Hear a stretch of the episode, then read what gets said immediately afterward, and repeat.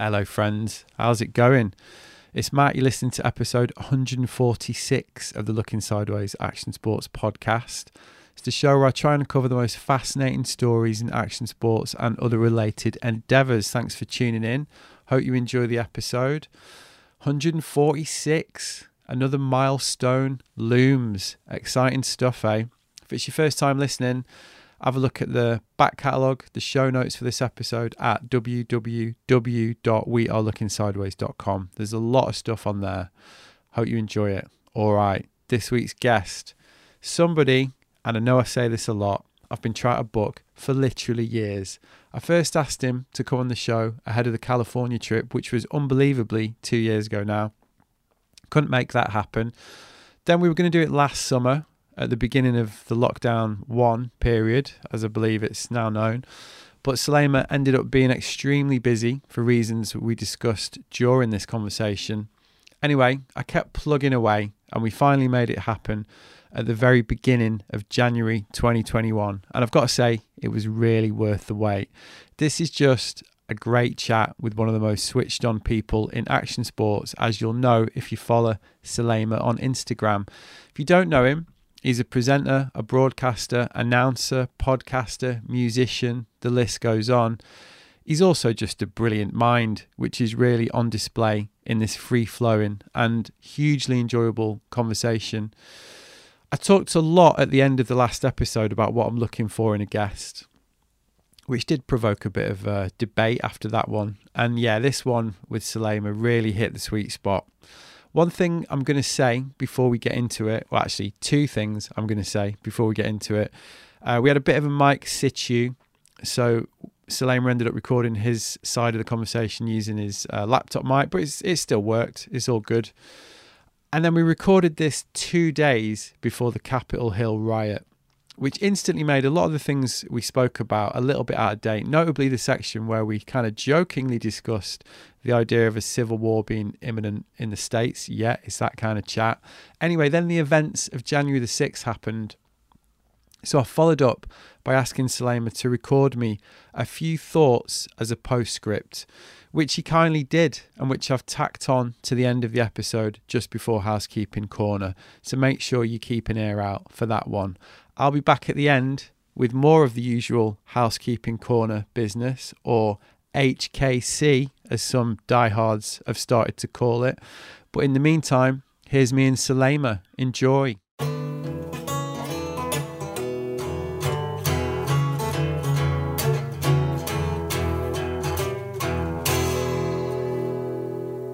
It's uh, it's the shed. It's the lockdown shed. Everyone's always like, "You're in a sauna," um, and I've had the heater on. I've had the heater on for a while, so it's feeling a bit like a sauna. No, but it's literally just the shed. Um, it was the classic, like me and my wife when when it when it when it became obvious I was going to have to work from home for the rest of the year. You know, and I I do a lot of these, a lot of Zoom calls, as you you probably have been doing this year. Um, and we just thought, yeah, let's let's sort the shed out. So I've got a little little day bed in here, little uh, little fridge, little desk, bookshelf.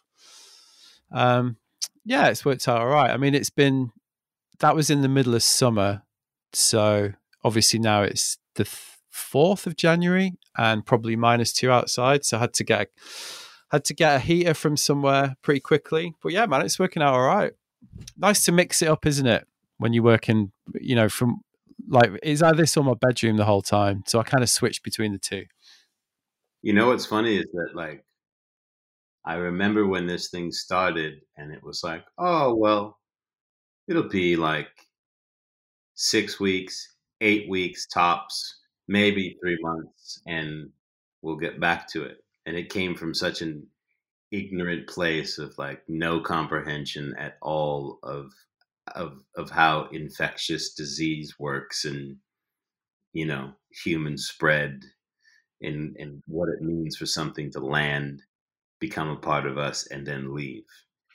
Um and to be where we are now like you said january 4th from march 13th when is which is when i that there was a i think it was a friday. I think that there was a friday the 13th that march 13th and I, I came home from being on the road for like six weeks and just everything shut down. Um, it's so strange. What a what a what a strange deal. And here we are. We're going right back into like another championship round of the thing. Yeah, I think we've got. I mean, I'm, I'm expecting this will last over here now till the end of March. I would have thought. Um, yeah, and uh, you you know, it's funny you say that about the fact that we were all so ignorant about what it actually meant because obviously there are people around who aren't ignorant about it, who've um, spent their lives like studying these things, and it's been like that perfect storm, hasn't it, of like this a hugely complicated situation that's affecting everybody's lives and the age of like we don't want to trust experts. We don't give a shit. We're just gonna like do our thing and and like you know the age of the instant expert let's put it that way especially on social media. And it's been it's been you know like even just as one example you know like last week or maybe two weeks ago so we started rolling out the vaccine here and tony blair pops up as he often does and started talking about how they should stagger the the, the gap between the vaccines. They should they should inject more people on the first wave, so that you, so that more people get a get a lower amount of immunity. If that makes sense. Um, and obviously that was a huge thing because there's all this like anti-vax stuff as well. But everyone's like, "What? Like, why is he? Why is he saying that? Like, he can't. He can't just say that." And then and then obviously it transpires that his foundation has been involved with vaccination projects for for years.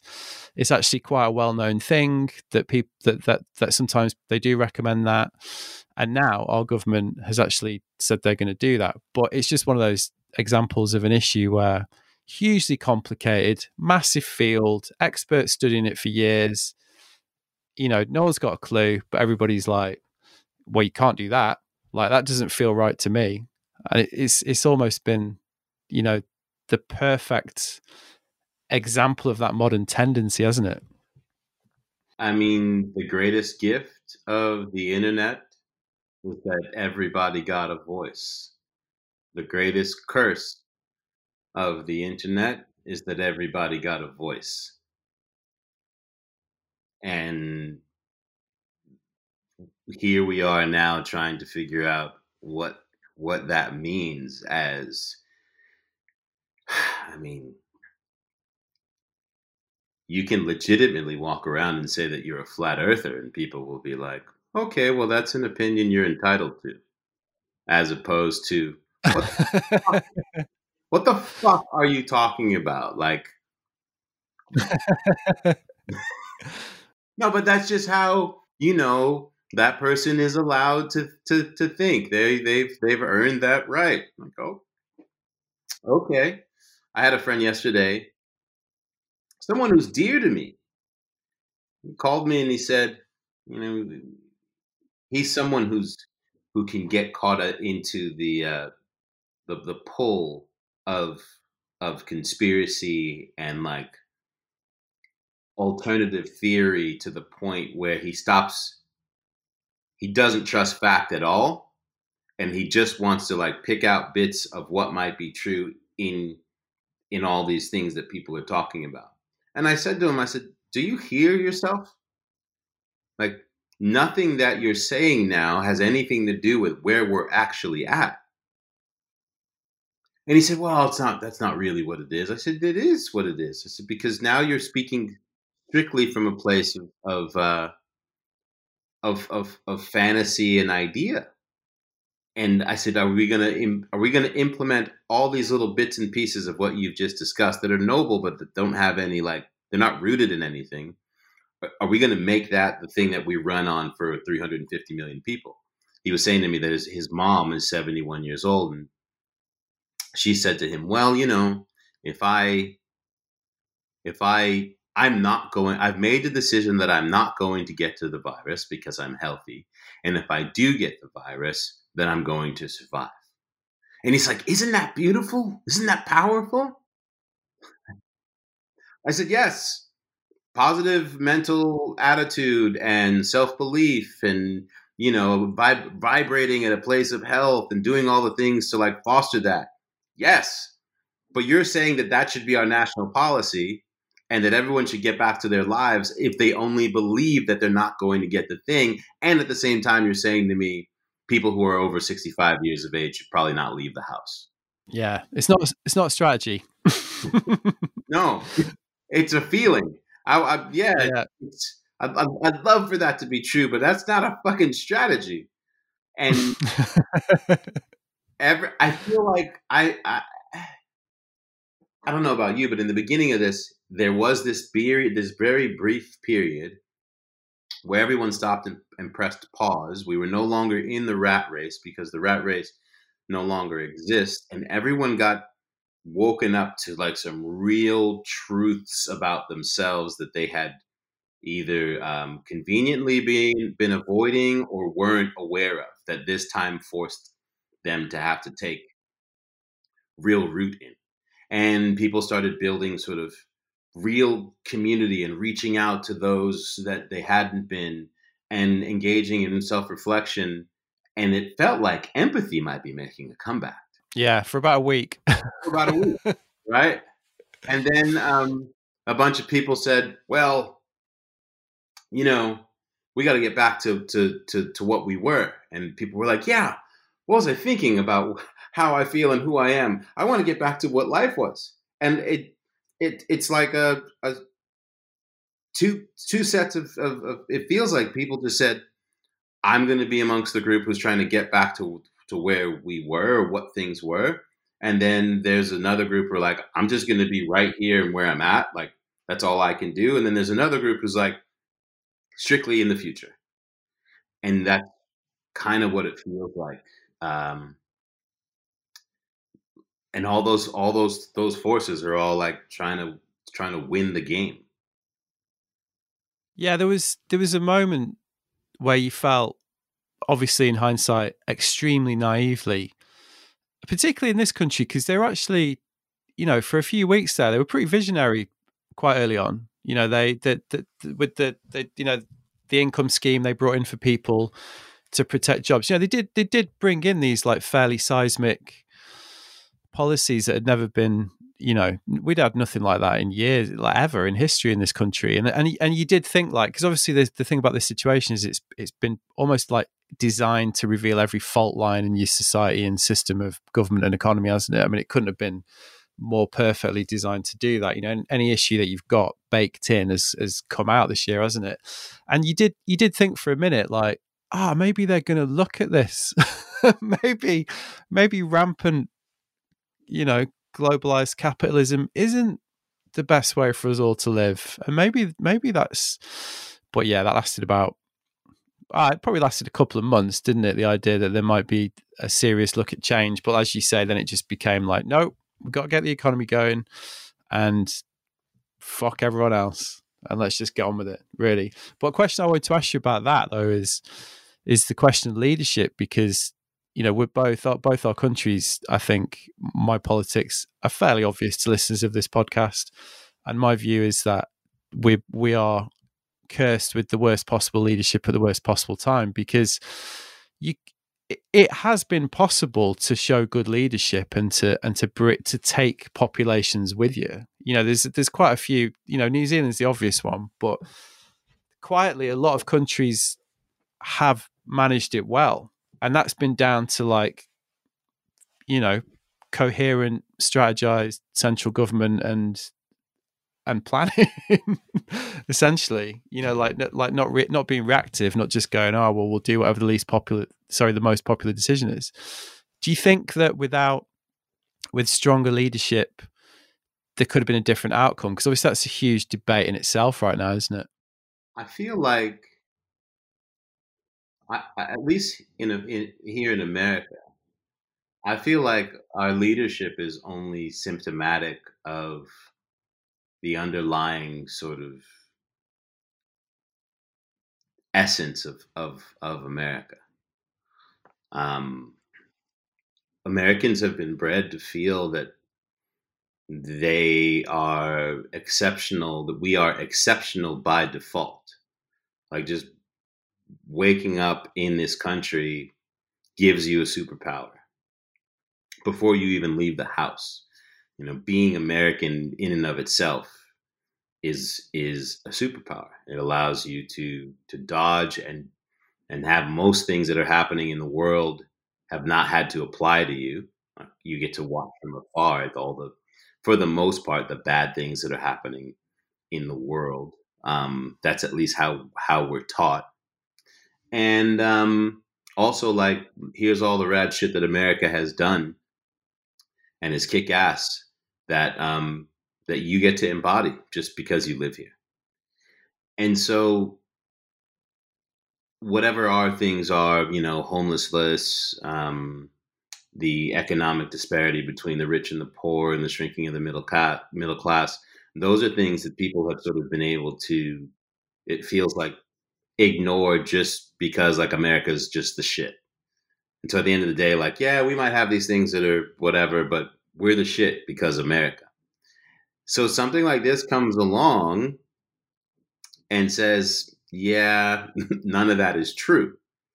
But our leadership literally like embodies that. Like you're an American, and actually even more than you're an American, you're a white Christian straight American male, and everyone else should um, walk in your footsteps if they want to be if they want to be like if they if they emulate you, then we're better for it.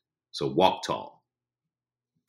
Um, and so to have to have leadership that literally just doubled down on that, that said like, fuck the facts. We're America. Go out and live your lives, feed the economy, etc.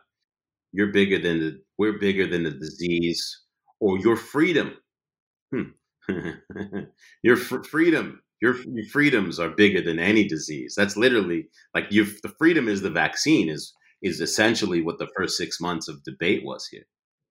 Um, I don't think it helped us at all. It just fanned the flame for people who are just. It's just really easy to run to by default be like, yeah, we're America.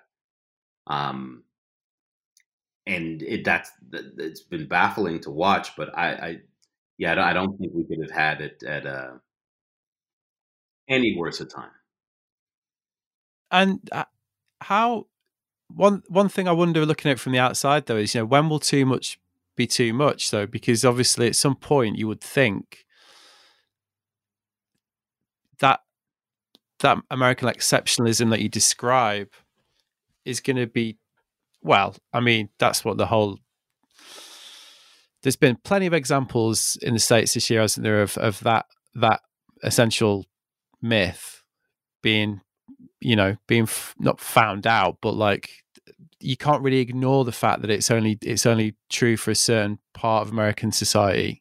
You know, there's been and there's been endless examples of of conflict around that throughout American history, obviously, but this year it's particularly been acute but it just seems that it just becomes more and more entrenched. Like you know, the worse it gets, the more entrenched it gets, the more the more people double down. The, and you know, like you would think, actually, at some point, it's going to be like, "Well, fuck me, there's nearly a million people dead here." Like, what we can, you know, or do you, do you, but do you, do you think it's I guess the, I don't even really know what I'm trying to ask you. I guess like my question is quite a big one. How sustainable is that? Is that divide?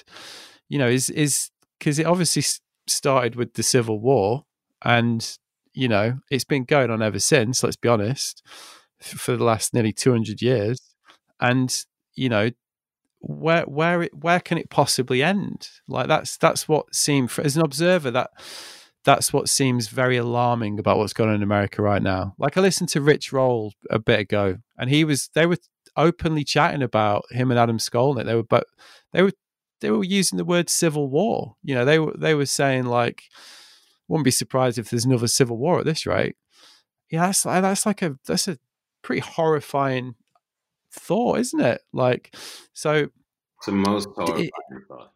It, but is it is that is is can the can the divide be healed? There you go. I was like just just that question to ask you. Twenty minutes in, I wonder, honestly, um, if the divide can be healed, it um, I mean, the, the manner in which each day a certain sector of this country doubles down to say no, we're. I mean, right now our country is literally saying like, the even the idea of of honoring, or or the greater part of the American population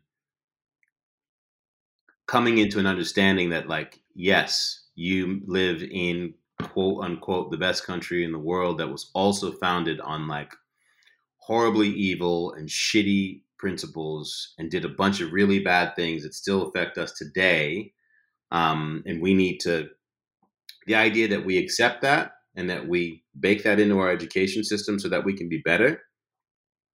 For a lot of people in this country, that actually is like, that that's that's the most un-American thing possible. So we have people that are literally doubling down and saying like the founding fathers were perfect whatever mistakes were made were super small, but none of which are uh, sustained today in society. And those are people who um, are bitching and complaining and are are victims. And America is bigger than that. Yay us! And it's it's weird. I never thought for for sure. I, I didn't think that there would be a, a, a president in my lifetime who would propose like a a, a, a, a patriotism course to be taught in schools that would diminish diminish slavery's role you know that would like paint history to the or that would or that would like diminish um, the, the wiping out of native americans um, or you know any of the of the number of, of, of, of real horrible things that like economically benefited this country i never thought there would be a president who would say like that's what we need to teach in schools. You know, like when the 1619 project, like I sure as I sure as hell didn't think that when the the 1619 project came out via the New York Times and had the impact that it did, I surely did not think that conservatives would get together and say, we have got to figure out a way to discredit this at the core so that people will literally be afraid of it and not even touch it. Because people are getting poisoned by this truth and we got to turn this tide around i think the one of the greatest the great things about not even great isn't even the right word but when the Ahmaud Arbery, Breonna Taylor, George Floyd um, momentum really took took hold in this country in the midst of a pandemic. Um, and people started to the, the the the the far right started to see that like people who never thought about these things before suddenly were curious and willing to understand like oh there's some things that i weren't taught that affect um, who i am and who we are and i want to learn better and do better um, because i'm aware of my privilege um, I didn't think that that there would be like a campaign to like undermine all that. And that's really what's taken place, like an active campaign to tell people that um, they have no reason to to to feel for anyone else other than themselves. Um, and that's scary. Now, I see a lot of people that are regardless that are doing the work and and you see allies that are doing the work and I feel like the movement is is really moving but I I never thought that there would be such a coordinated effort from from our government to be like we got to squash squash that. Um yeah. I, I I was personally very naive about that. Like I I I sort of when you know in June when everyone was posting the black squares and you know everyone in our little world was was doing it and and I did a an episode with a black friend of mine and we talked about who's who works in in the industry over here and we had a long conversation about about that. And I remember saying to him like I thought everyone knew about white privilege. I thought I thought it was really obvious. Like how how can anyone deny this? How can anyone deny? And and six months later it's like oh wow fuck me. Not only do people not only people not know about it like they're actively engaged in trying to like suppress the very notion You know, like and it, and it has it has been. I mean, I'm white, so you know, like it's different for me, obviously, but it, it's been it's been pretty horrifying. I mean, you know, over here, they're like trivial, trivial example, but all the soccer players in the Premier League take a knee, you know, now, and there's people booing it. There's the, in in the stands, like there's you know white idiots in this country haven't got a fucking clue about it, and that's obviously been in the news quite a lot.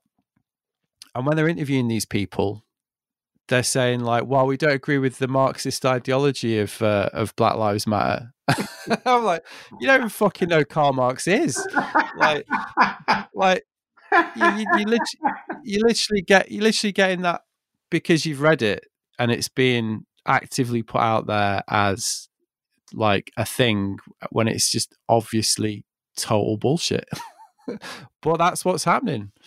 And it's the same thing here. You know, um, I love when all of a sudden people are like, you know, starts spewing about Marxism, and then you're like, you ask them like, tell me more about Uncle Karl, and they're like, well, um, uh, and and that's the thing, like, if you wake up and you were born on I, I get a baseball reference would would not work, but I guess um, if you wake up and you were born like I'll use a soccer pitch as an example. If you wake up right and you're uh, on on on offense and you're born inside the box of, on the pitch, right? The idea that your game suddenly needs to start from the other side of the field to make your way into the box to create opportunity to score a goal s- starts to feel like someone's taking something away from you. Like, what do you mean? Like, I got to start back there. Like, I was born off sides, but that doesn't mean anything. Like, it's just how things are. And uh, you know, here that's how people. Oh, we use. The, I use the baseball analogy It's like being born on third base, and you just it's a it's a short stroll home to the home plate. Um, but the other other people are literally like trying to get into the stadium to watch the game, let alone be on the field.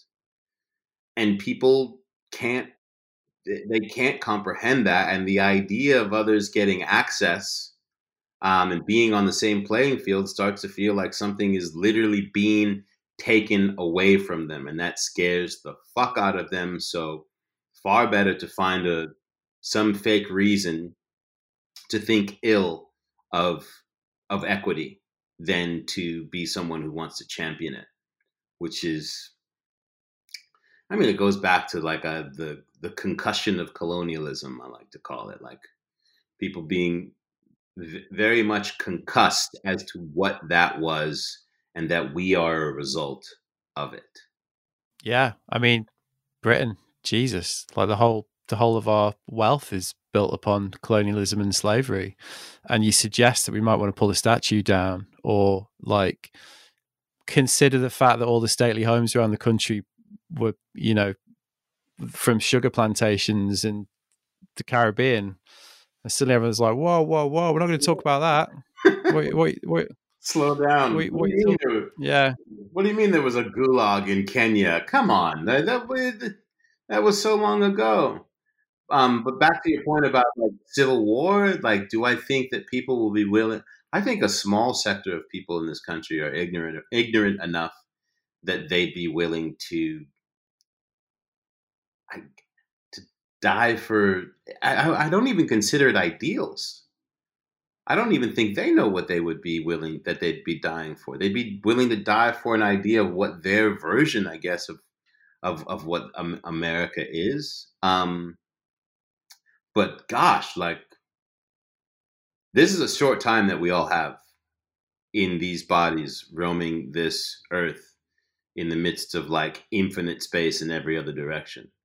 So I'm always puzzled that anybody wants to like do anything to cut it short um based in conflict with others. I can see like making a mistake, having too good of a time um or you know the other things that we all suffer from at a mental, emotional, physical level that, that can cut life short. But the idea of like wanting to pick up arms and go fight for something that's not yours in an idea that the world will look like what you want it to be for the rest of your being here, that shit is fucking crazy to me. Like I just I want to like I want to have enjoy my life. I want to enjoy being here and I like to be curious about like who's next door or across the street or around the corner or how we might be able to help those people in a manner that might aid them to have some more joy in their existence too. That's how I was raised. You know, my, my parents came to America from, my father came from South Africa, my mother from Haiti, um, both, you know, fleeing political unrest, both fleeing situations that didn't allow them to live their whole existence. Um, and so they came here. And my, my, my dad, ironically, came like he left apartheid and came straight into like the beast of uh, the civil rights and was like, well, fuck me.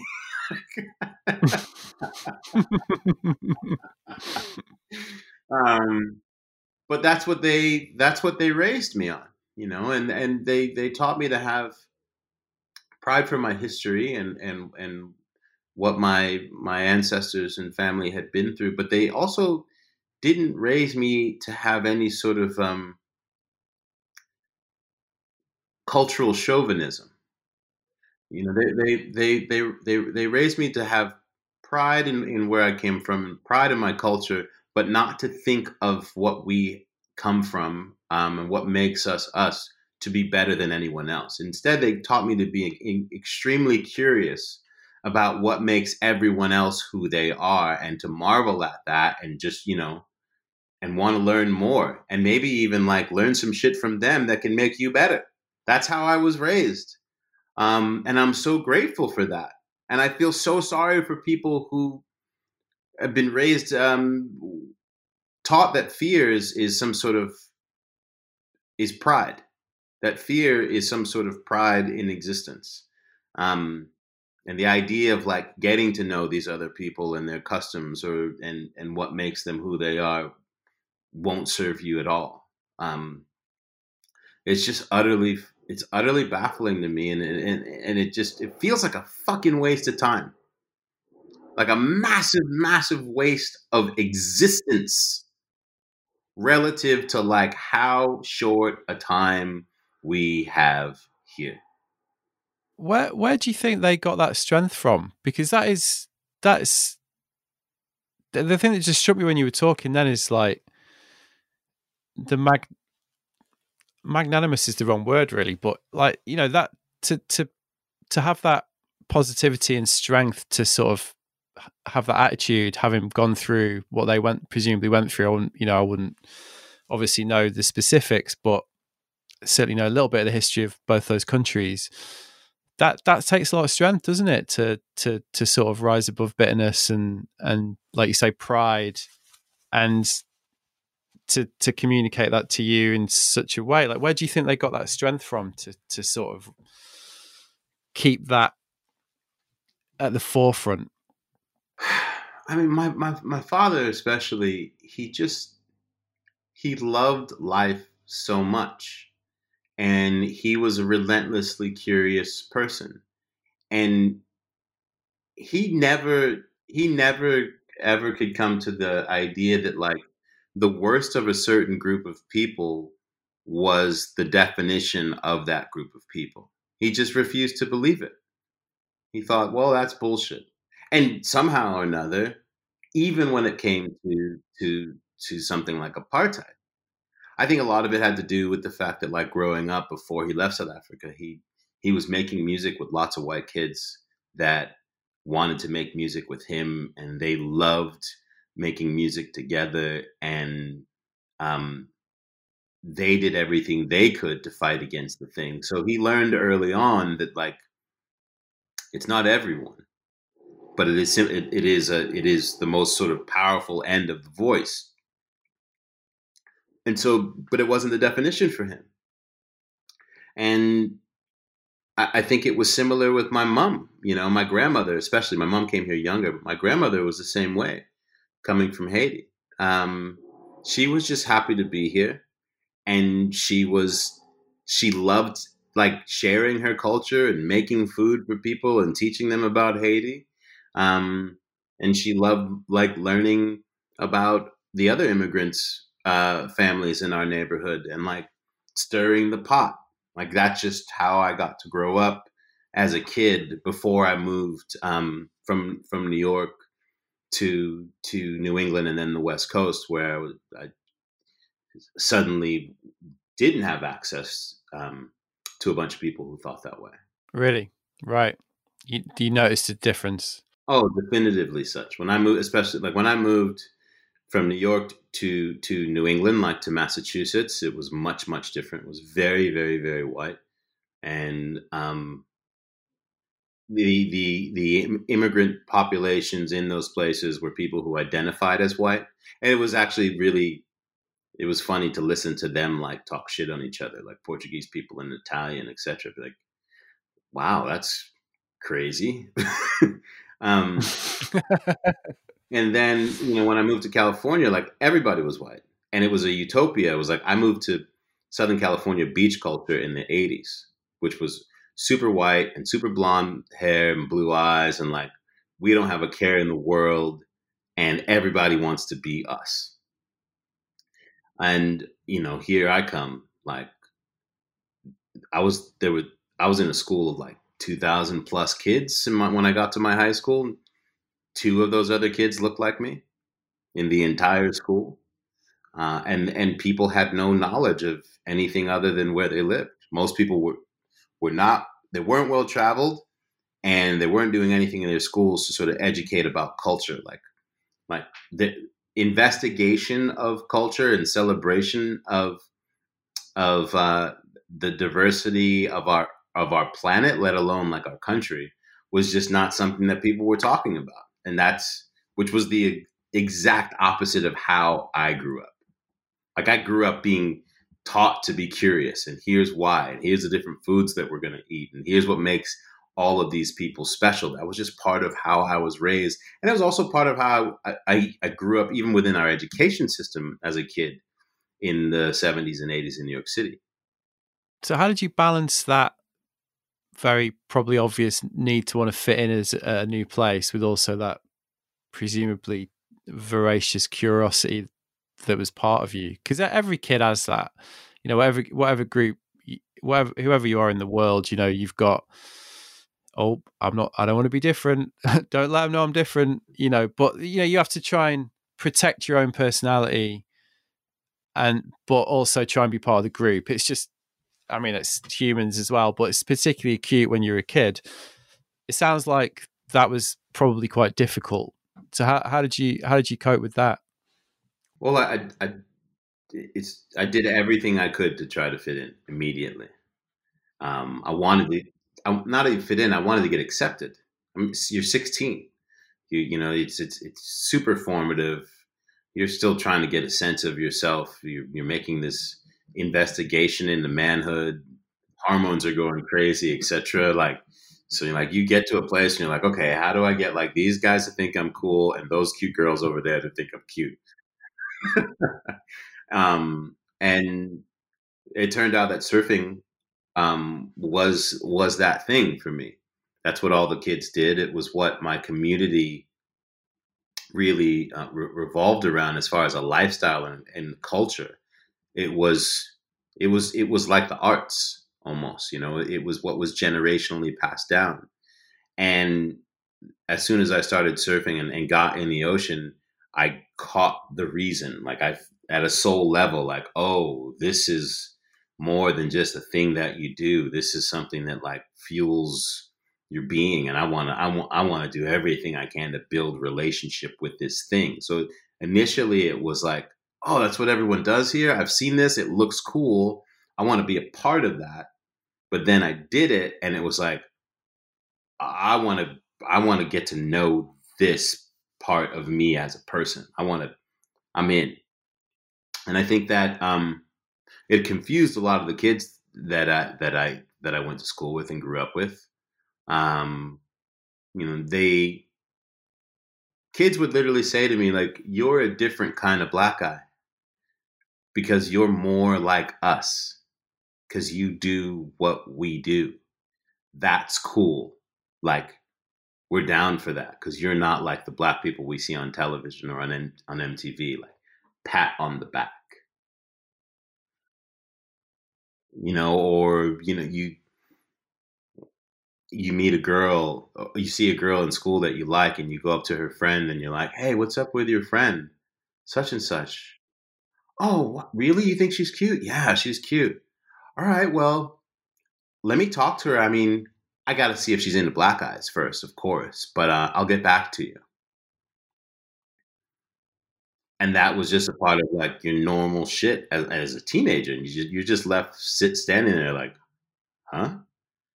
Um, so yeah, it was it was a very very interesting dance, and I gave up a lot of myself for a few years to fit in and think each time. Well, now they're going to finally accept me or see me, and then I got to a certain point where I realized like, oh, they're never going to, they're never going to understand you and what makes you different um, and they're sure as hell not going to accept you because they don't even know how to see you. So stop trying to stop trying to please everybody and just do you. Did that drive you in certain ways? That that realization, because you know, obviously, I look at your success. I'm I'm going to say ambition, which is quite a presumptuous, you know, quite a presumptuous word to use on my part, but I'm kind of thinking that somebody who's achieved what you've achieved across so many different levels must have an element of ambition in their character. Um, and drive is obviously something that you clearly possess. Um, so, do you think those parts of you were catalyzed by this conflict that you're describing? I think they were definitely catalyzed. But I think for me, it was less ambition and more like belief that my dreams like the, the the ability to like maximize the things that I loved were were a possibility. I mean, I just never. That's a good. Uh, that's a good ambition. yeah, I guess. I guess if that was my ambition, like that was what. Yeah, oh, that, that's kind of mine as well. How can I do this more often? yeah. How could, how could how could how could I avoid what I saw was the trappings of my friends who were coming home from college, getting jobs, getting married, getting nest eggs that um, their parents had been saving for them, uh, only on the condition that they got married, got a, maybe got a house, etc., etc., and then seeing what happened to them and how they aged young. They aged quickly and they aged young. And they, the joy seemed to be minimal, and the most fun they seemed to be having was when I saw them at the bar. And I was like, yeah, that's not for me. The idea, like, I was terrified of even that level of responsibility like when your, your friends start getting married, some of them in their first wave in their early 20s. And I was just like, what? I, not for me. So uh, yeah, it was, it was about how do I stay close to this thing? This is what gives me joy. And I got lucky enough to, to, to get an opportunity where I got a job. My initial first job that sort of changed everything was at Transworld Snowboarding and Skateboarding magazine. Um, just as an intern and receptionist. But it was like, oh, you mean I'm not going to get fired because I want to surf in the morning before work or if work real hard this week and, and we all go snowboarding on Friday, Saturday, and Sunday, like everybody's into that. And you guys all have lives and professions and oh, you're in marketing and you're a writer and you're an editor and you're a photographer and you're oh, it was like a whole new landscape of my people. Um, and I just threw myself headfirst in. I was like, okay, I don't know where I fit in here, but I know that I'm just as passionate about this thing, if not more so than everybody else here. And I'm going to prove to them that I belong and I that I deserve some opportunities. And that's what I did. Amazing. I, I got a quick geeky question on that. Did the interns get to write angry interns? the interns did get to write angry interns, but the the the specifically the the writing the editorial interns got to. So I was friends with them. Like I skated with them and, and hung out with them. Um, but there was it was a very prestigious thing to be a part of the angry interns. Um, so I was just I, I was always like stoked to be like, yeah, well I, I know them. I'm friends with them. They're like, well, you know the angry interns? I'm like, yeah, I can't tell you who they are, but I know who I know I know them. Those are my friends, uh, and it was a blast. So that so that's how it started. Yeah, so that's how. And and did you? So at that point, were you thinking you were grabbing that? You were thinking like, yeah, I'm going to try and see if I can make this a longer term lifestyle slash. I'm not going to say job because I don't think at that age anyone starts it thinking like, hey, I'm going to make this a career. You just kind of like, right, what's the next opportunity, aren't you? Like, how can I you know like what what can i do to sort of take this the next step forward right it was it was about survival eh, for the first few years it was about like keeping the lights on paying the bills and getting to continue to like supply the habit which was like shredding like how to sur- how to continue to surf how to snowboard and how to skate as much as possible uh, and still pay my bills um, and so whenever a little door did open and I thought I could fit in there, sometimes it wasn't even a door. Sometimes it was like a window that was kind of like cracked open and there was a breeze. I'd be like, ooh, let me see, I can, how do I fit in there? So, you know, that, that, that, that leads to, you know, I was on the phones at Transworld and I was doing some phone sales as well. And then I get a job at Planet Earth. Planet Earth Skateboards is looking for a, phone sales rep and I go and interview with Chris Miller, like sitting in Chris Miller's office.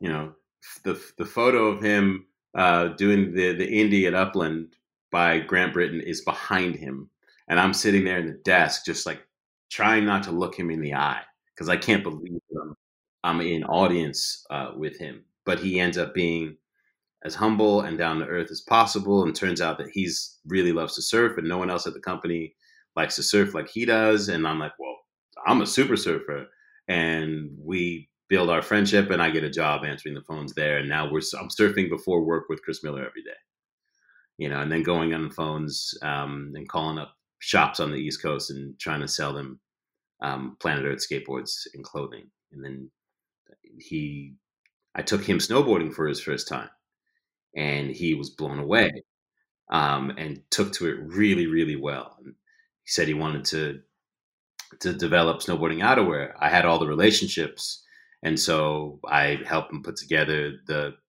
the snowboarding team. And um, you know, I got Dave Lee to come ride for for Planet Earth and Blaise Rosenthal, and you know, we got to work on in on on Planet Earth uh, outerwear, and I got to be the, the the lead sales guy on that project as well as like help run the team. And that just came from the three years that i'd put in at Transworld beforehand you know? So it was these little doors that i'd see and that during the time where i was just quote unquote trying to survive and stay alive and do the thing you get to a certain point where you look in briefly in the rearview mirror and you're like oh i've i've actually acquired some skill sets here that would work there like let me go for that thing. I think I could, let me see if I can sneak into that door. And that's consecutively what it was. Do you remember a point when you thought, and maybe that point's still not come, um, but where you thought, ah, actually, I don't need to get a normal job. You know, this is actually what I'm doing now. Ah. I still have I still have the same mindset as ha- ha- in how I'm approaching my life today. Um, I, I, take stock of what I've learned over the, the past few and where I might be able to apply it in a certain direction. And now that comes with obviously, you know, 20 years of, of broadcasting and, and, and some journalism, etc. Um, and I, I, it really is continues to what it's it, none of how do I none of it has been aspirational to the point where like I want to I'm going to get to that place and do that thing. Um it's just made sense at the time based on what I've been doing. Like which is even like getting on camera, you know, and and becoming a a, a commentator. I was just the guy who would you'd be at a, a, a, shop demo, a skate demo, or at a, a, a, snowboard contest or a surf contest on the beach or whatever, or, or a trade show, and people would take turns on the microphone. And I love to talk shit, so I would like slid my I slid in and would get on the mic just so that I could like win the crowd. And then people would be like, "Hey, you're good at that." you should come to our thing. Or we heard that you killed it at this demo. Do you want to come to our demo and we'll give you like a hundred dollar store credit? Um, or my friends got this little sh- show. They're looking for someone to interview somebody. You should do it. Like not getting paid for it, but like, yeah, that's where I want to be anyway. I want to be at the thing. And so if I got this little way to slide in and be at the thing, then cool. And little did I know that I was acquiring skills that would lead to someone on Madison Avenue deciding, hey, there's these this huge source of untapped um, money coming from this this group of youth in America that are like slowly like they're low key influencing what culture is like let's everyone go after that and thus you know extreme everything begins x, games etc I just happened to be in the right time from being in the industry and also spending some time at the on the mic that um, when I got my opportunity, when I got my shot to be in front of the camera, I wasn't good at it. I, did, I mean, I did, but I was enthusiastic and I knew how to learn on the fly. And that's what I'm still doing. Yeah, I mean that's the thing that these that what you just described really perfectly actually because I think I always call these episodes where we talk about this like the lifer episodes of the of the show. You know, like, and it's the common theme. You know, everyone's making it up. Everyone's everyone's kind of the goal is always like, how can I ride more? It's just always is. You know, like whatever whoever it is, whatever the background, whatever the position now, everybody started there. Everybody followed these little opportunities. No one knew what they were doing and you had to make it up as you went along and suddenly you've got a sort of career and you can ride more. And that was that was that was the thing wasn't it? That's what you were trying to do. Um and you got to be ready to make a bit of a dick of yourself at points like you know as as everybody does in all walks of life you got to learn you got to make mistakes and you got to not be worried about about that if possible and uh, and just keep keep trucking through, right? You got to you got to fail a lot. You, you got you got to fail like a lot, a lot. And I feel like I I definitely failed a lot. I got fired from or laid off from lots of places. Almost left the industry five or six times where I was just like, "That's it, I'm done. There's no way no one anyone's gonna hire me." um, and just hustled. But I, I, was out on my ass from the industry countless times.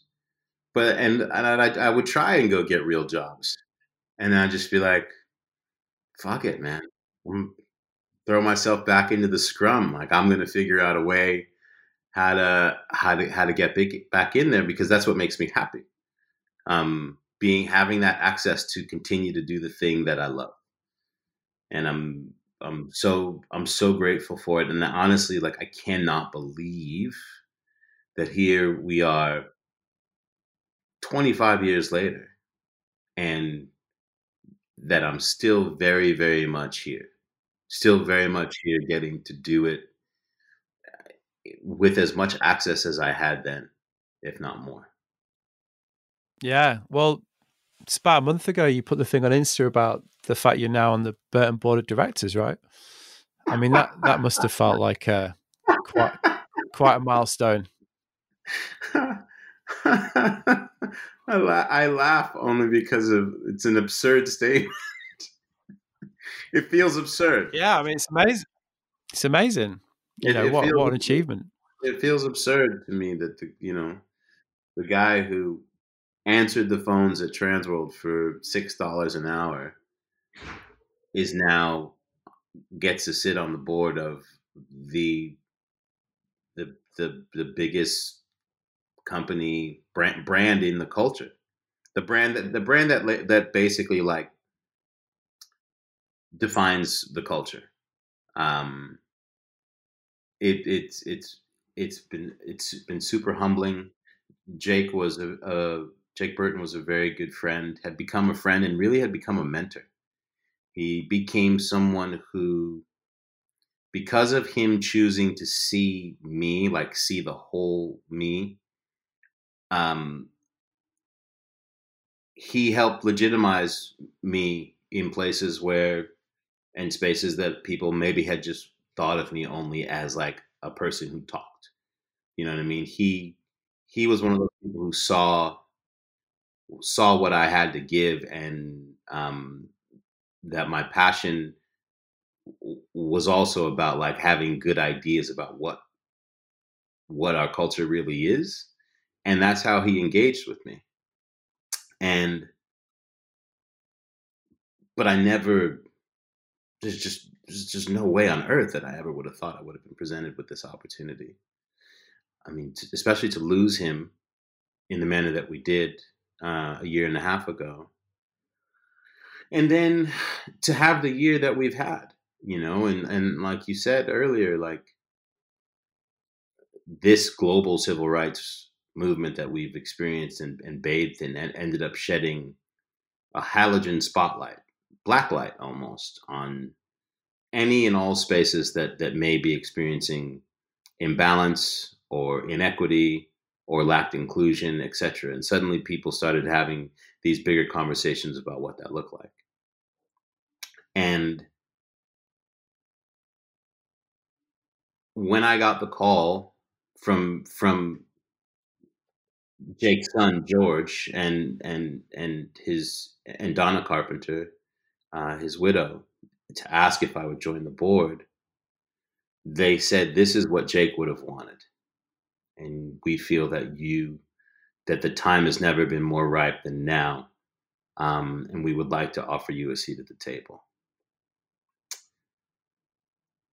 Do I think that my career the last 25 years do i think that i've that i've earned this position yes do i think that it would have happened this year without those things taking place that we just described and what we've been through as a society?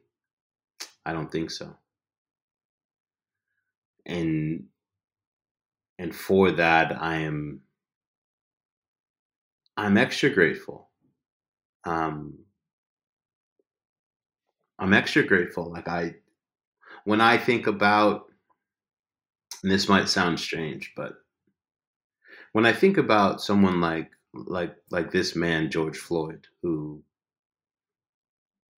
the whole world had to see as a human being that on any other given day would have walked walked by and thought what a piece of shit. What what a what a person who whose whose life is wasted etc if they if they'd seen him um, in any of the ways that people try to describe him like oh well he was this he struggled with drugs or he was whatever you know all these things to make him less of a human being. That unfortunately seeing his life taken away from him in this very in this in this in this eight minute and 46 second arc that's the only way that he, that that a person like his life suddenly be, actually became equal to other people's was seeing it extinguished. And in turn caused a wide swath of people who normally wouldn't have it caused them to suddenly access a part of themselves to to recognize um, the faults in our landscape that we we discussed earlier and that reverberated, reverberated through an industry like the action sports industry that prior to this time had done a very, very good job of thinking of itself as immune to the conversation, thinking that because we are so built in stoke and life experience and joy and like the camaraderie of the shred that there couldn't possibly be any blind spots where hey by the way this thing for the most part is built to exclude others whether you like it or not. Um, i don't think that that happens in our industry in this industry the way that it's happening without that taking place. And that's just it's just raw and it's it's it's it's it's humbling. It's like it's really like that's how i look at this i look at this opportunity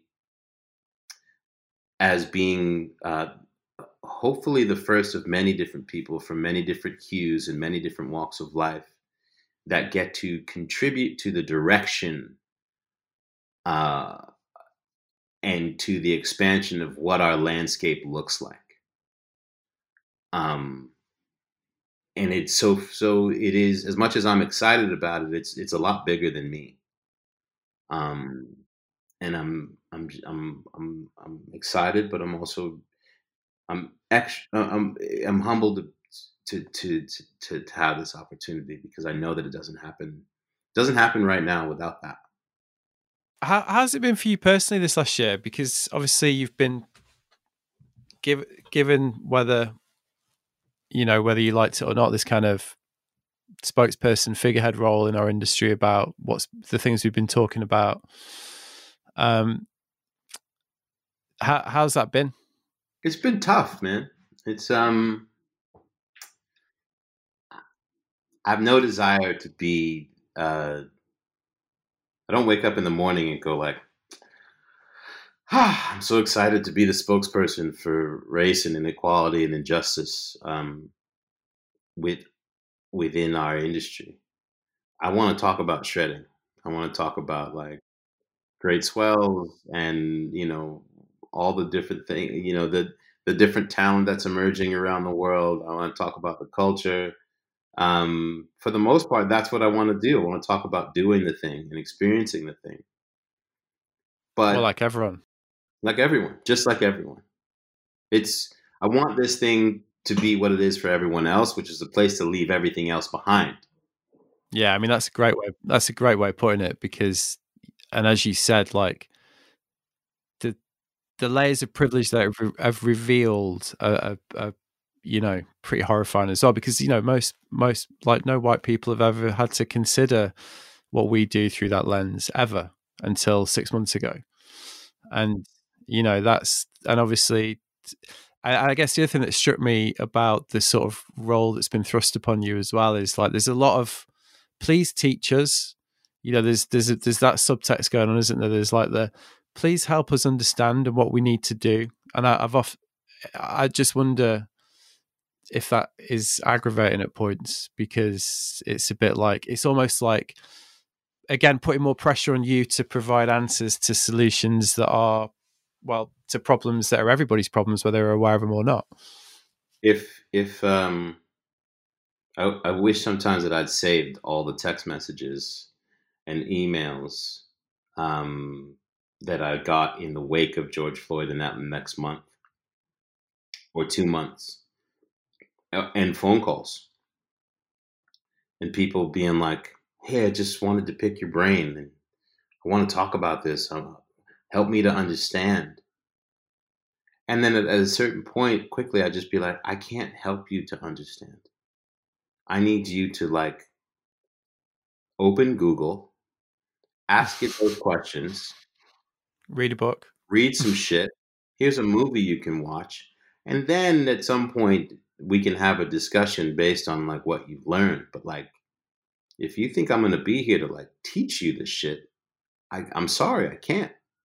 And I, I, at a certain point, within those first couple weeks, and it was not just me; it was all black people with white friends found themselves in this position. It was crazy as having this conversation with so many friends, and not just in in in our industry, but you're trying to deal with the grief and trauma of of how these things affect you as a black person as it as it affects any marginalized people when something happens to to one of them it happens to all of them. Um, in this case we're talking about black people but it, it stretches across the landscape of, of marginalized peoples from within the lgbtq plus sector you know um, muslim latin culture i mean it and endless like that's just what it is and if you're not a marginalized person, it's very hard for people to comprehend. Like, what do you mean that that happening there makes you feel a certain way, and that you well because I've been through that, or I've I've had a look at what that could be, and now I'm you're witnessing something that you actually have knowledge of. I think people were very surprised when I would do talks, and I've done a lot of talks um, to various aspects of the industry. You know, surf surf culture, surfing industry, snowboarding industry. These big sort of bigger Zoom calls to um, to have these conversations, and then you tell people your personal experiences and how close you've been to being a statistic, or or the different types of racism that you've experienced within the industry during the come up, and they're just like they're in shock, they're slack jawed because they really have thought like, well, there's no way this exists, or that I've wait, you're saying that I've actually been a part of perpetuating it um, because I didn't have any I was unaware. Um, and I'm I'm I am pleasantly surprised at the manner in which a certain sector within our industry has made it their choice that building inclusion and anti-racism into the culture of what their brands are and the culture of who the who they are as brands that that has become their goal. Not i've been surprised at the amount of people who don't just want to check a box but who actually want to con to that are learning that hey this choice is actually a lifelong choice that if i'm going to be this way then this is the person i need to be on a regular basis and this is the manner in which I need to adjust my lens prescription for how I see the world and in turn how it affects the way I'm I'm I'm building culture within my brands. And that part that part gives me hope that because for I think there are a lot of people who just thought like, well, this is just virtue signaling, etc., etc. And I would say say to them like, well, was like removing sexually predatory nature and sexual harassment from your brand culture was that just ticking a box or has that provided a more stable um, more fruitful better culture within your brands where and they're like well yeah well, that's this. Just another version of of that. You I think it was easier for people to see it through that through through through the um sexual identity lens because it, there's still an act of like someone doing something to someone else that they're all familiar with. But I think it's taken a little longer for people to realize that like certain types of behavior or, or blind spots uh, in the way people talk and think um, is actually doing something to someone else that that makes them being there harder. It's harder for them to exist within within that circle. Um, and I do have hope, and in turn, like as much as I don't, that's not what I want to wake up and do every day. I will step up to the plate and work where I can in a way that can be of aid if um, if people want to work with me. But it is it, it's in a manner of exchange. It's not like I'm here to give. We're if we're going to do that, it's going to be in, in, in professional exchange.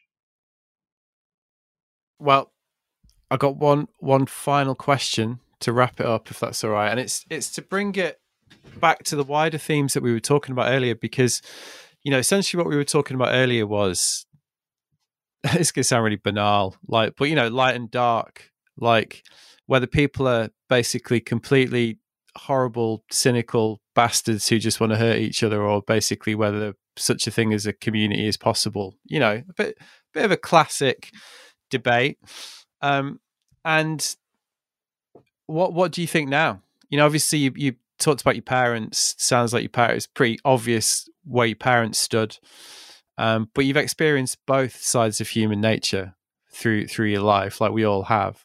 And you know, we talked about the administrations and about how they've really weaponized the the the worst parts of human nature um, and that's been horrifying you know these are kind of the themes we've been discussing so when you look at it in that context if we kind of like you know zoom it out um, how how do you feel about that now what's what's your take do you do you do you feel like it's i'm not going to re ask the same question i asked earlier but you know in these framing it in this way what what what what how are you currently feeling about that?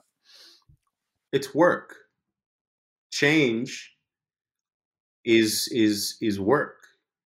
And in the building of anything, sometimes you you do what you can and then you pass along those tools to someone else and they continue it on.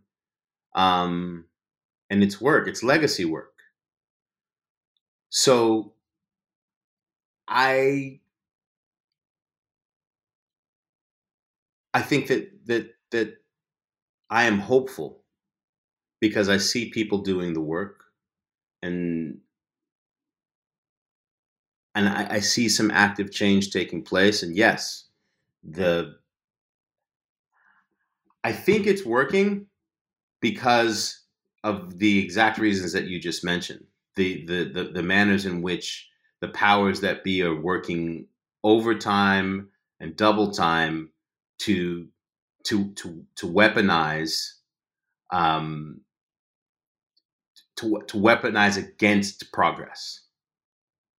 That lets me know that something we're we're doing something right, and that we as as, as I, I I think that our human nature um, is is best steeped in in in an idea of of uh, equity and and and common ground. I, I, call me cheesy or whatever. Like the cynics would probably be like, ah, but I that's how I believe, and so I I will continue to do what little I can to throw some seasoning in in this this big old gumbo that we're that we're making. But like sitting by and being hopeless and being angry is exhausting and I ain't giving people that energy.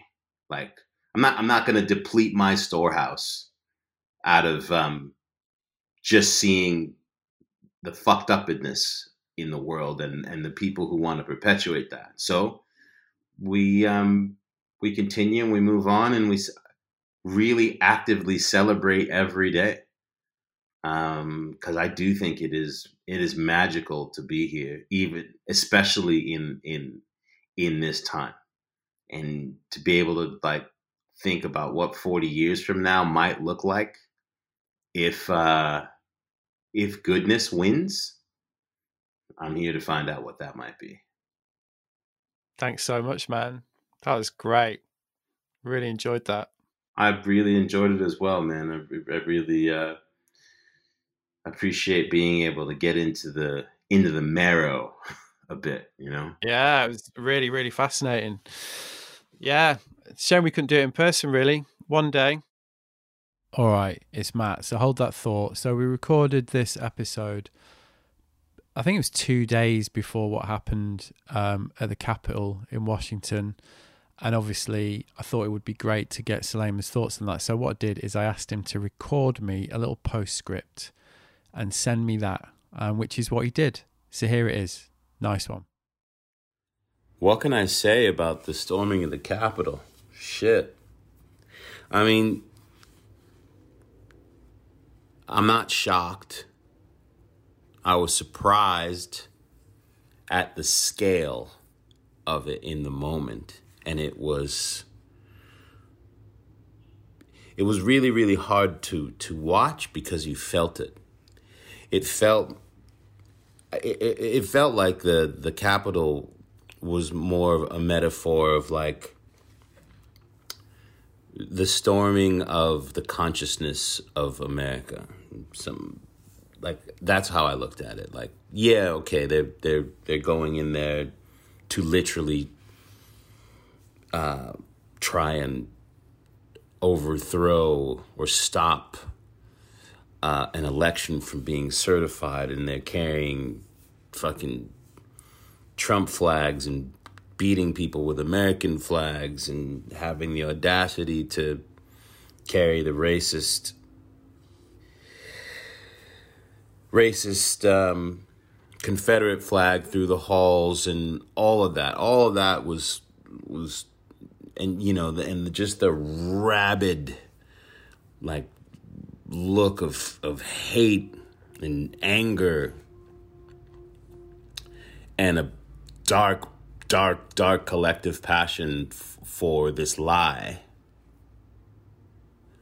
and for this idea that um, a democracy doesn't work. It's only a democracy if your side wins. That that that part was it was all crazy to watch in real time. But and and all and just the the overwhelming and decided um just racist energy even though, yes, there were people there of other races, but I'm like, you have to self hate yourself immensely to uh,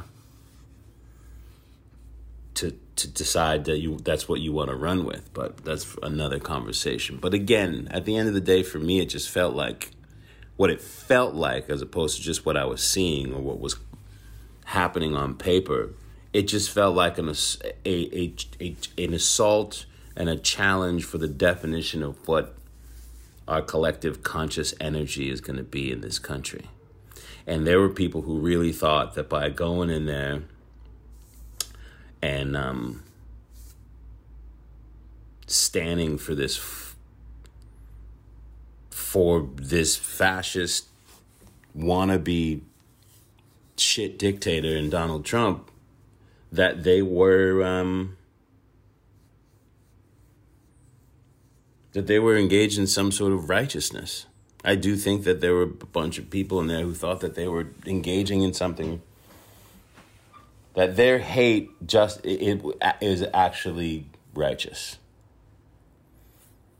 That was that that's the part that like whew that shit really fucked me up. And it was just I think for a lot of people a lot of people woke up to like oh, you can make jokes all you want about QAnon and the Proud Boys and how absurd in re- how in reality how absurd what they believe and stand for is relative to where we are in this part of the century in this part of humanity. Um but as absurd and, and amusing as it might be for to, to look at from the outside in, like there ain't no nothing funny about this shit. This shit is meant. This is what the the end result is of people bathing in conspiracy and in in, in bathing in information and news that uh, allows them to um, believe believe what they want to believe as opposed to what is true. Like that at the end of the day it was what it was for me. Like oh this is what happens when you have a landscape um, that allows people to just you know believe in what they want to believe as opposed to what is true. And then literally want to mandate that like everyone else should believe um, this shit that like makes me feel good, whether it's true or not. I was also struck by the difference in tone collectively at a societal level, like w- within our, our, like the culture reaction here in America of people immediately wanting to feel sorry for these people who made the active choice. Like, they made the choice to get on planes and um, hope within their collective energy that they were going to like overthrow and change the course of a system that we all agree on, like in democracy. And they felt justified and righteous in doing so, and many of them were willing to do whatever it took when it when it came to you know, there were people who were there for bodies. They decidedly wanted to to kidnap, hang, abuse, kill members of um, members of the Senate and of the of the Congress, um, maybe even the vice president, to get their way. They were beating people with the American flag. They killed a police officer. Five people died. They ransacked the Capitol of the the Capitol building, which is supposed to be like this sanctified place when it comes to what the definition of uh, America, what what America stands for. They didn't like fuck up a Target or um, you know some other business like they stepped all over and and and and destroyed the thing that you're supposed to hold dear and then we I just was really really blown away by the manner in which people were like well you know yes that happened but we should use it as a sign to believe uh, to, to to reach out and find healing you know Let's pretend like that didn't happen and let's talk about healing. And you know, when it came when it comes to to what we've experienced with Black Lives Matter, like nobody was willing to to say, "Hey, let's let's actually." No, no, no one was saying, "Hey, let's figure out what's going on and what kind of how can we find some healing." People were like, Black Lives Matter is a Marxist organization, and these are all thugs, and you know, immediately went into like all lives matter and blue lives matter, and a line was drawn in the sand for a very loud minority in this country. There's absolutely no way that you're going to get me to listen or to sympathize with any of it. I don't believe in it in in in what you guys are talking about and all those people should, should, should be arrested and or worse.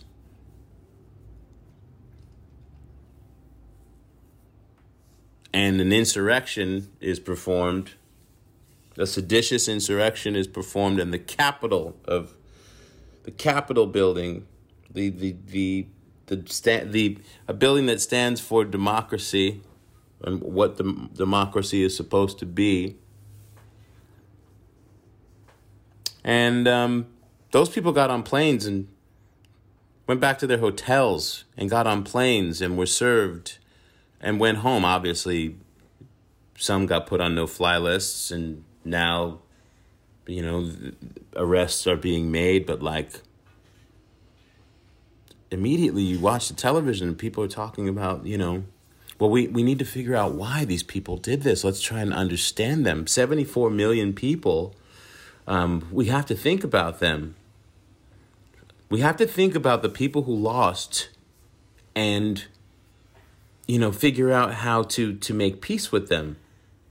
No, we don't. No, we don't. That's not how democracy works. You have an election, you have a winner, and that person gets to institute ideas and, you know, put together uh, some plans that may or may not work that know, guide uh, what what what the next four years looks like.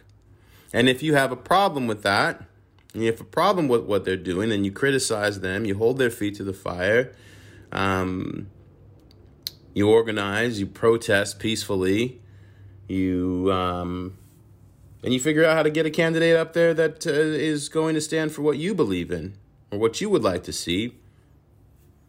But you don't get to you don't get to you don't get to get to, to change the outcome of the game because you don't look like what it looks like on the scoreboard. At the end of a of a of a of a football game, you don't look up. You no one's looking at the scoreboard and be like, "What did we?" Yes, my but my team scored two points. What do they get? Nothing, because the other team scored four. You thank them for a good game and you see them back on the pitch with the same rules sometime in the future. And your team's going to figure out what they can do better so that they can be the victor the next time. But you don't get to go and climb the storm the stadium and change the scoreboard. That's not how it works. No one says, "Hey, you know, but that team lost." And they look over there, they're sad. We should figure out a way to make them feel like they won. That's not how that's not how life works. But for some reason, in this country, when it comes to ideas that are rooted in white supremacy and white nationalism, everybody wants to be like, well, we need to understand them. Let's find a way to make unity with them, make, make peace with them. And those people usually end up finding ways to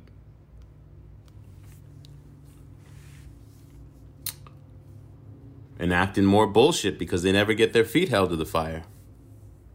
That's what that it literally is like the definition of white privilege in America. Because if that had been a majority black, majority brown people who decided to storm the Capitol building, the steps of that building would have been drenched in blood. And they sure as hell would not have been able to walk out afterwards or be helped down the stairs and go back to their hotels to celebrate and have beers and get back on planes and go home to high five their families.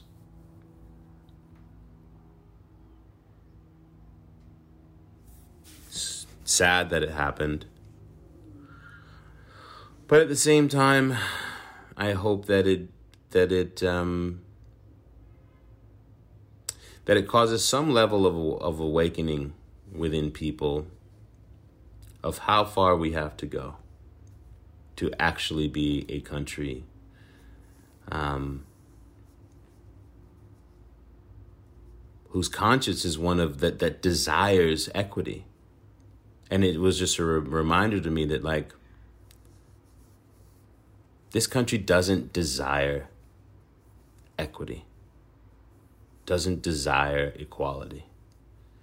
And a certain, a small but loud and inherently powerful group of people will do everything they can and spend the entirety of their, their, their energy and their lives to accumulate power and fight against progress. Do everything they can to turn back the hands of time to make people feel like yesterday yesterday was better than tomorrow. those are my thoughts.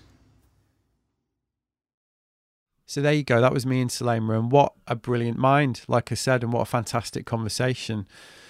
As you could probably tell, I very much enjoyed that episode, um, and I'm really grateful for Selema and Amador for all the help in bringing that one to fruition. If you're of a mind to find out more about him, Instagram would be the best place to start. And um, make sure you subscribe to his podcast, What Shapes Us, as well, which is also really great. And while you're over at Instagram, why not follow me over at We Look Sideways and give this episode a share so more people can hear it. Go on, couple of clicks, done. Big thanks if you decided to do that. All right, so housekeeping corner. Gotta say, I'm really gratified by how many people seem to be enjoying these little diversions at the end of the show. I've had people asking for housekeeping corner merch, and somebody the, the other day described it like the secret track at the end of the album. You're old, I can tell. It's worth sticking around for.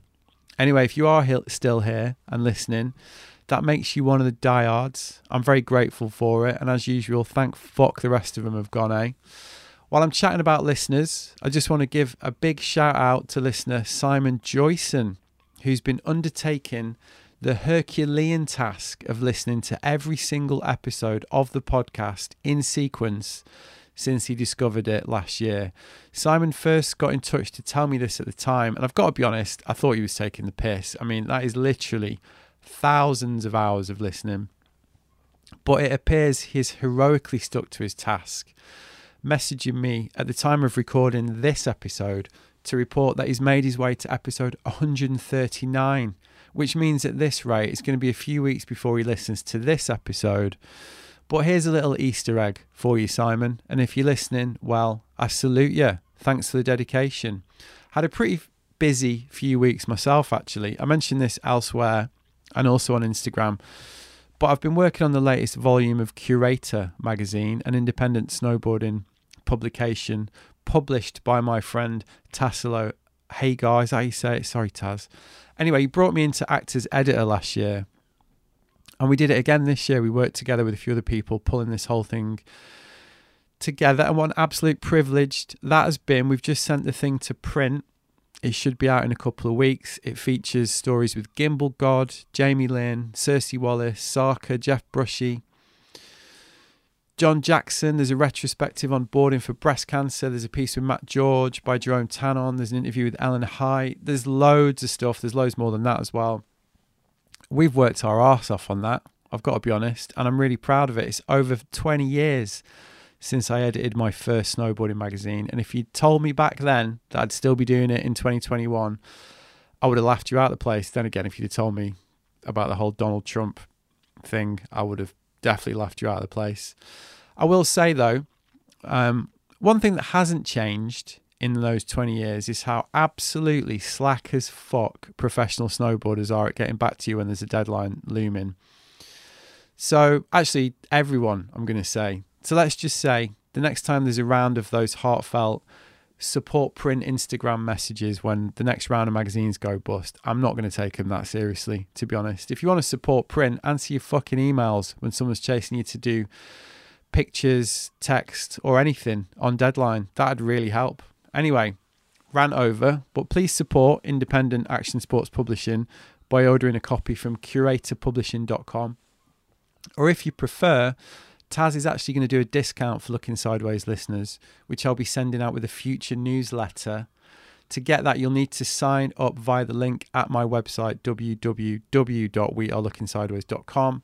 And make sure you check your junk and trash for the opt in link. It is absolutely staggering to me how many people don't do this after they sign up. Because you even get a thing that says make sure you check your spam and junk for the follow up email. And then I still get people saying, "Oh, I'm not signed up to your newsletter," and I'm like, "We well, didn't opt in." And oh yeah, I forgot about that. I mean, they do say people have short attention spans these days, but yeah, there you go. Anyway, if you want that curator discount link, newsletter, opt in, junk, spam mail, have a look. All of this means that the Looking Sideways book has been put back a few weeks. But who's in a rush? I mean, we can't leave our houses for the next two months and I think a spring release is going to be perfect for this one. So uh, it'll it'll be finished when it's finished. Let's put it that way. All right. Thanks for listening. I'll be back next week with another one. Nice one.